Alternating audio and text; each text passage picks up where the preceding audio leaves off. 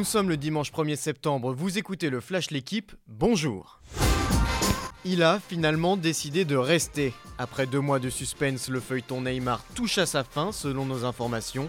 Face à l'incapacité de boucler son transfert à Barcelone, le Brésilien, pourtant prêt à mettre 20 millions d'euros de sa poche pour retourner en Catalogne, a annoncé à ses proches qu'il souhaitait rester à Paris.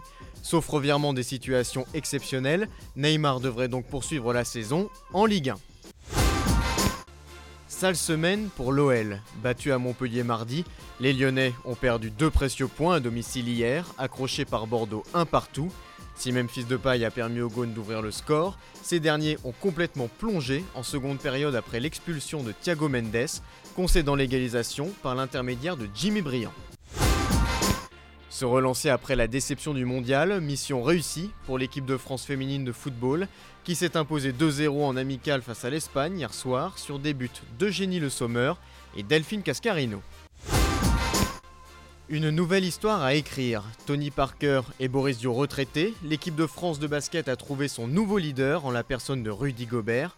À l'aube de la Coupe du Monde qui débute aujourd'hui pour les Bleus face à l'Allemagne, l'intérieur affiche ses ambitions, la médaille d'or. Le pivot français, qui aime la pression et les responsabilités, compte sur ses 2m36 d'envergure pour porter l'équipe de France jusqu'au sommet. On termine ce flash avec un mot de triathlon. À un an des Jeux Olympiques, le Français Vincent Luis a été sacré champion du monde hier, une première pour un tricolore depuis l'instauration d'un classement par points en 2009. Merci d'avoir écouté le Flash l'équipe, bonne journée